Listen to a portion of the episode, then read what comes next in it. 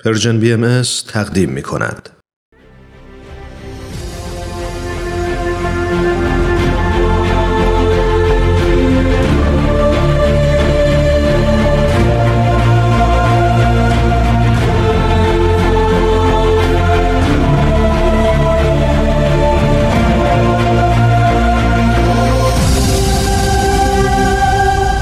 چشمه خورشید نگاهی به آثار حضرت باب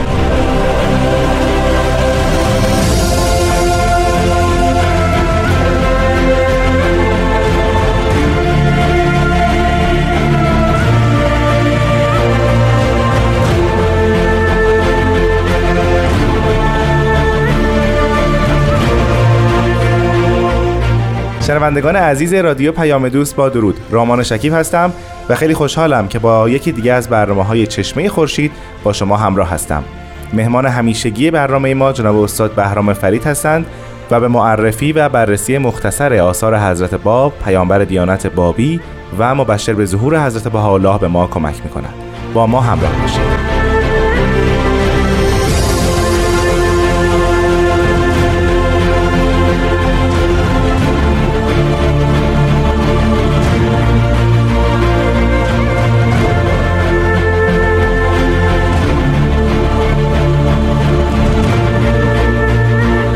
فرید وقتتون بخیر. بسیار خوش اومدید. وقتی شما و شنوندگان عزیز بخیر خوشحالم که در خدمت شما هستم با موضوع بسیار مهم آثار حضرت باب.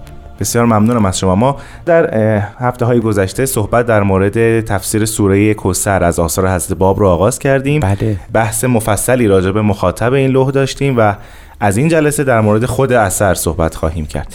طبق عادت هر برنامه ما در ابتدا در مورد ظاهر این اثر اگر موافق هستین صحبتی بکنیم. آیا این اثر هم مانند آثار دیگر حضرت باب در حوزه تفسیر تقسیم بندی ظاهری دارند که مخصوص به خود اثره یا بر طبق آیات سوره کوسر حضرت باب این تفسیر را آغاز کردن. بله این سال بسیار خوبی است برای اینکه تفسیر سوره کوسر یکی از استثنایی ترین آثار حضرت باب محسوب میشه و به این جهت که ساختارش هم جهت تفسیری هست و هم از جهت سبک بسیار بلاغی و ادبی است و از جهت موضوع تبلیغی هم می‌دانید یگانه اثر هست باب هست که به موضوعات اثبات حقانیت ظهور ایشون پرداخته و خودشون رسن اقدام کردن برای اینکه تثبیت کنن ظهور خودشون رو به دلایل نقلی.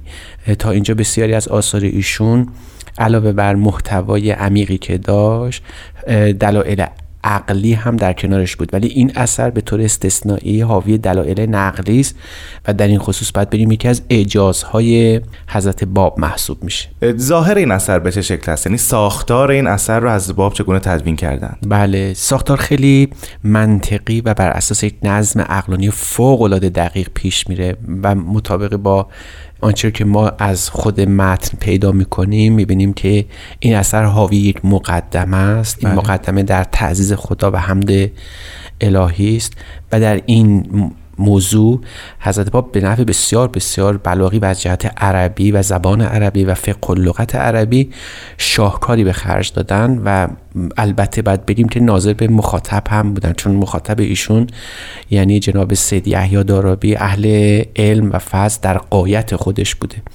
بعد از این حضرت باب علت نزول اثر رو مطرح می‌کنن و جالب اینه که در خود اثر متن عریضه سید یحیی دارابی آمده یعنی خود حضرت باب در بخش دوم اثر اعلان می‌کنن که این تفسیر به خواهش فردی در طی یک عریضه مختصری استفسار شده و بله. برای همین هم دارن پاسخ او رو میدن در این بخش که شن نزول هست از موقع و مقام خودشون رو هم یاد می‌کنن.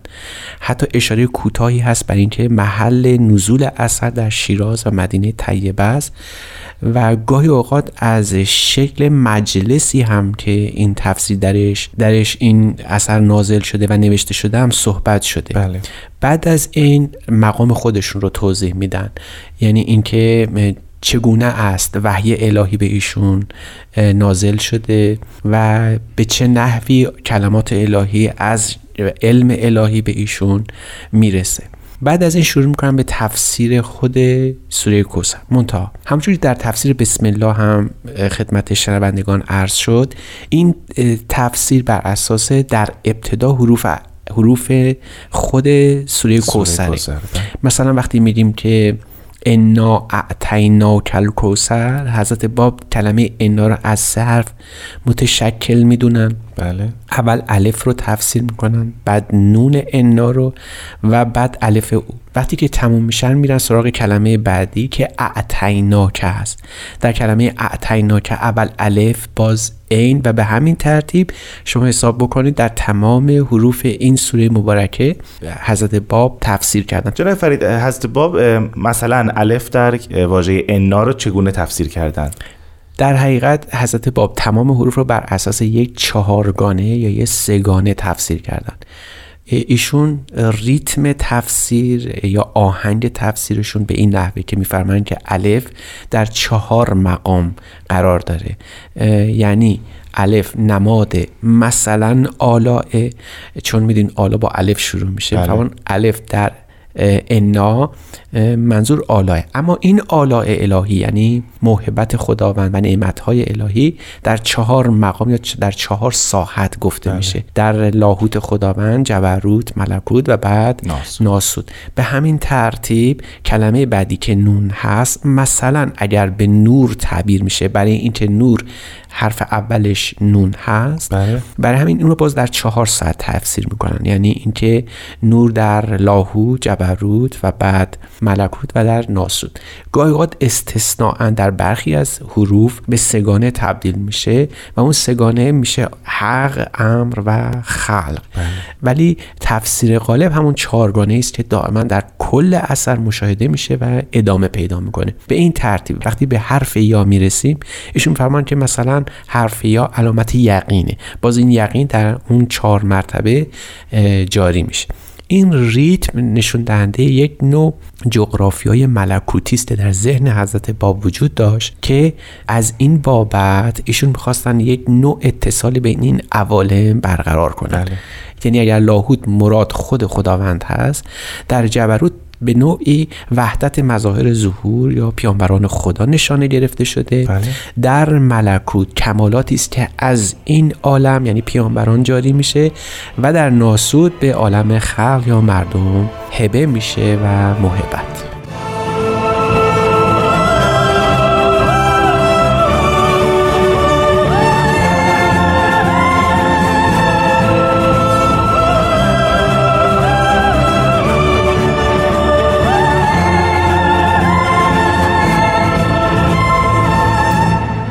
شنوندگان عزیز به برنامه چشمه خورشید گوش می‌دید جناب فرید به ریتم خاصی اشاره کردید که حضرت باب در تفسیر حروف سوره کوسر به اون نگاهی داشتند. یه, ریتم، یه تقسیم بندی چهارگانه وجود داشت اینجا. درست. وقتی داشتید توضیحش می‌دادید من یاد جغرافیای فکری شیخیه افتادم که اونها بله. هم یک تقسیم بندی چهارگانه از هر تفسیری که ارائه میدن دارن. آیا این دو به هم مربوط هستن بله بدون شک یعنی چون هم ایشون در مکتب شیخی معاشر و مصاحب زیاد داشتن.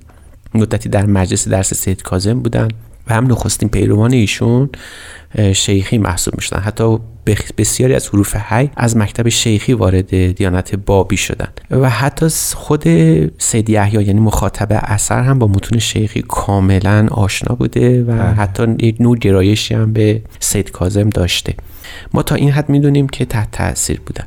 ولی چیزی که محرزه اینه که نوآوری های هست باب در این اثر هم نباید نادیده گرفته بشه به طوری که میشه اینجور گفت که شاید فرم اثر ناظر به شیخیه باشه اما محتوای اثر بالکل با متون شیخیه و آثار شیخ احمد و سید کاظم رشتی متفاوت جناب فرید بازگردیم به ساختار تفسیر سوره کوسر اول فرمودید که مقدمه ای بوده بله. و بعد در مورد مقام خودشون صحبت کردن و بعد به شرح سوره کوسر بر طبق حروف اون پرداختن بله. آیا این قسمت پایانی این تفسیر هست؟ بعد بریم اسکلت اصلی همین تفسیر سوره کوسر محسوب بله. میشه بعد از اینکه حروف رو تفسیر فرمودن به این شکل چارگانه یا در مواردی سگانه, سگانه. بعد می‌پردازن به تفسیر خود کلمات اینجا حروف بود در بخش اول حالا در بخش بعد خود کلمات یعنی کلمه انا و بعد کلمه اعتینا و بعد کلمه کاف در اعتینا بله. کرد و به ادامه تا کوسر و ما بقیه کلمات سوره. در اینجا باز ما می‌بینیم که بالکل فاصله بسیار زیادی بین حضرت اعلی و سایر مفسرین که این اثر رو تفسیر کردن وجود داره. انقدر فاصله زیاده که شاید فاصله بین خدا و عالم خلق باشه. یعنی پیداست که تفاسیر دیگر همه تفاسیر خلقی است ولی این تفسیر واقعا تفسیر الهی است. به نحو استثنایی به عنوان مورد خاص عرض بکنم که ایشون میان تفسیر این کلمات رو با ظهورات مظاهر قدسی در اسلام یعنی ائمه اطهار و حضرت محمد و حضرت فاطمه مطابقت میدن. و این یکی از شاهکارهای ایشون محسوب میشه. و بعد سه یا چهار نوع تفسیر محتوایی از خود کلمات ارائه میدن. وقتی این بخش تموم میشه وارد فاز بعدی میشن. بله. در فاز بعدی کل جملات این سوره رو هیکل مبارک از باب توضیح میدن و تفسیر میفرمن وقتی این قسمت تموم میشه حضرت باب در مورد قائم آل محمد چون یکی از ائمه اطهار بر طبق عرف شیعی بله. قائم آل محمد محمد. وقتی به اینجا می‌رسن می‌فهمن که حالا چون این ظهور ظهور قائم آل محمده. بهتره که ما برای تو که اهل حدیث هستی و بیشتر جنبه اخباری داری برای تو اثبات حقانیت همین ظهور رو برات بکنیم. و این بخش تقریبا میشه گفت چهارم اثر رو تشکیل یعنی بر طبق سوره کوسر اثبات ظهور رو می‌کنن یا نه؟ یه مبحث جداست کلا. کاملا مبحث جدا میشه. یعنی حتی میشه گفت که این رو می‌تونیم از بدنه تفسیر سوره کوثر اصلا جدا کن جدا کنیم و ما یک اثر مستقل معرفی بکنیم و حتی برخی از مستنسخین این اثر که به استنساخ میپرداختن حتی گفتن شاید لزومی نباشه که ما در خلال تفسیر بیاریم و این اصلا گذاشتن کنار و گفتن که محل ثبت احادیث. و بعد دیگه اونا رو نیاوردن و بعد ادامه تفسیر است. جناب فرید آیا تفسیر حضرت باب بعد از همین بخشی که فرمودین یعنی اثبات ظهور خودشون بر اساس احادیث اسلامی آیا به همین بخش پایان میپذیره؟ نه بعدش ادامه بداره و اون قسمت پایانی میاد. قسمت پایانی در حقیقت میشه گفت که وصیت حضرت باب محسوب میشه نسبت به مخاطبین خودشون و اولین جرقه ها در اینکه ظهور خودشون مصادف میشه با وقایع بسیار بسیار مدهش و وحشتناک و غیر مترقبه لغت غیر مترقبه, غیر مترقبه رو باید گفت. و بعد در انتها عظمت ظهور خودشون و اینکه این ظهور پایان نیست بلکه باید حتما منتظر ظهور دیگری باشیم و اولین بارقه های اشارات به ظهور حضرت رو در این تفسیر می‌تونیم مشاهده بکنیم و بعد در انتها هم با یک لحن مناجات گونه این اثر خاتمه پیدا می‌کنه پس این رد پایی از اون واژه معروف من یسر الله در این اثر هم قابل دیدن هست؟ نه به این اصطلاح ولی به گونه ای که ما باید منتظر شخص دیگری باشیم که گویا تمام این افاظات از وجود او داره نشأت می‌گیره.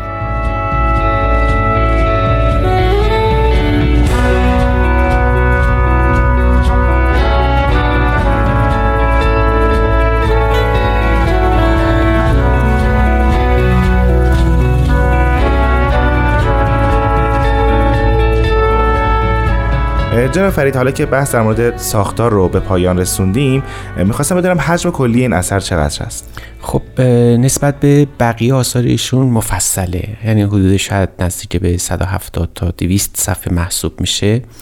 و از این از این بابت قابل مقایسه با تفسیر سوره ولعصر و تفسیر بسم الله بسیار بسیار حجیمه. تفسیر بسم الله حدود 30 صفحه است ولی این تفسیر نزدیک به 170 تا 200 صفحه محسوب میشه. برای می‌بینیم جزء آثار عمده ایشون لحاظ میشه. در مورد اون بخشی که راجع به احادیث صحبت کردید این احادیث بیشتر احادیثی است که از سوی شیعیان ذکر شده یا احادیث سنی است در حقیقت باید اینطور بگم که حجم احادیثی که در این اثر به کار رفته شاید نزدیک به یک سوم تا نصف حجم اثر رو به خودش اختصاص داده بله. در بهله ثانی اینکه این احادیث کاملا روایی است از جانب شیعه و باز خیلی جذابه که این هنرنمایی حضرت باب در اون شب که شاید بیشتر از چند ساعت هم طول نکشیده این بوده که این بدون رجوع به منبع بله. احادیث این رو نقل فرمودن با سلسله سندش یعنی کی از کی از کی نقل کرده و بعد حدیث رو نقل فرمودن. اونم در مطالع گوناگون مثلا زمان ظهور قائم مکان ظهور قائم نوع استدلالی که از آیات قرآنی به قائم یا اشاراتی که از آیات قرآنی به قائم شده. یا احادیثی در وصف قامت او و شکل ظاهری او احادیثی در شون مختلف کسانی که به او ایمان میارن. تمام این سلسله از احادیث یا مطالع مطالع یعنی همون اصطلاحی که خودشون به کار بردن در هر مطلعی گونه ای از این احادیث رو در قایت وساقت و سندیت نقل فرمودن و شاید می‌خواستن به این نوی به رخ مخاطب خودشون که سی هزار حدیث از حفظ بوده بکشونن که تو اینجا آمدی به این علوم در برابر حق قره نشو و این علوم اگر خود پیامبر الهی بخواهد از این دست علوم رو جاری بکنه برای او کاری نخواهد داشت. آیا میشه اینگونه نتیجه گرفت که چون مخاطب شیعه بوده و بسیاری از احادیث رو از بر بوده حضرت باب اینگونه صحبت کردن یا نه. این شیوه است که حضرت باب خودشون انتخاب کردن فارغ از حال مخاطب. البته اینجا نظر سلیقه‌ای ما بله، دخیله. بله، بله. من قسمت اول رو ترجیح میدم. یعنی می‌دونستم که مخاطب یه همچین شخص شخیصی است. نسبت به حوادث اینقدر حساسیت داره. به نظر من نسبت به او این شکل رو به کار بردن و در عین حال هم لازم بوده که در سال 1262 که سه سال از ظهور ایشون گذشته بالاخره نسبت به استدلال نقلی اثری از هست اه، عرضه بشه بله، گفته بله. بشه که تکلیف مخاطب معلوم بشه جناب فرید من خیلی دوست دارم بازگردیم به مقدمه و این بله. بار راجع به محتوای مقدمه بیشتر صحبت کنیم فرمودید که نامه سید یحیی در این مقدمه آمده است. درسته. غیر از این چه چیزهای دیگری هست؟ طبیعتا این بخش از اثر حضرت باب باید راجع به ظهور خودشون مقامات خودشون هم باشه. فارغ از بخش های دیگر. آیا این بله. است؟ بله بله. در واقع میشه گفت موقف و مقام ایشون مطرح میشه و هم حتی حالات روحانی ایشون هم در کل اثر پیداست. یعنی نه تنها در مقدمه در جای جای این اثر ما با حالات انسانی و جسمانی هست تعالی هم روبرو میشیم. و این خیلی بله. عجیبه. مثلا در جایی میفرمایند فآهن آهن زاق صدری به ما کتبت و یزج و لبی به ما اخفیت و یخوفنی سری به ما اعلنت یعنی اه، به این مضمون که ای, ای آه و ای فقان که قلب من به خاطر این چیزایی که دارم می نویسم در سختی و مزیقت هست در سختی و تنگنا هست.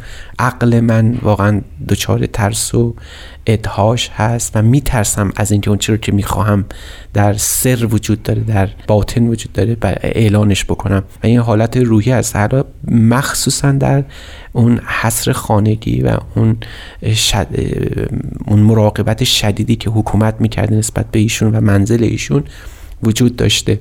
یعنی می‌خوام بگم نه تنها در مقدمه گویی که در کل اثر ما می‌تونیم یک نوع وجه انسانی هسته باب رو هم در اونجا مشاهده بکنیم و به خوبی جوی که هسته باب در اونجا این تفسیر رو مرغوب میفرمودن رو درک بکنیم.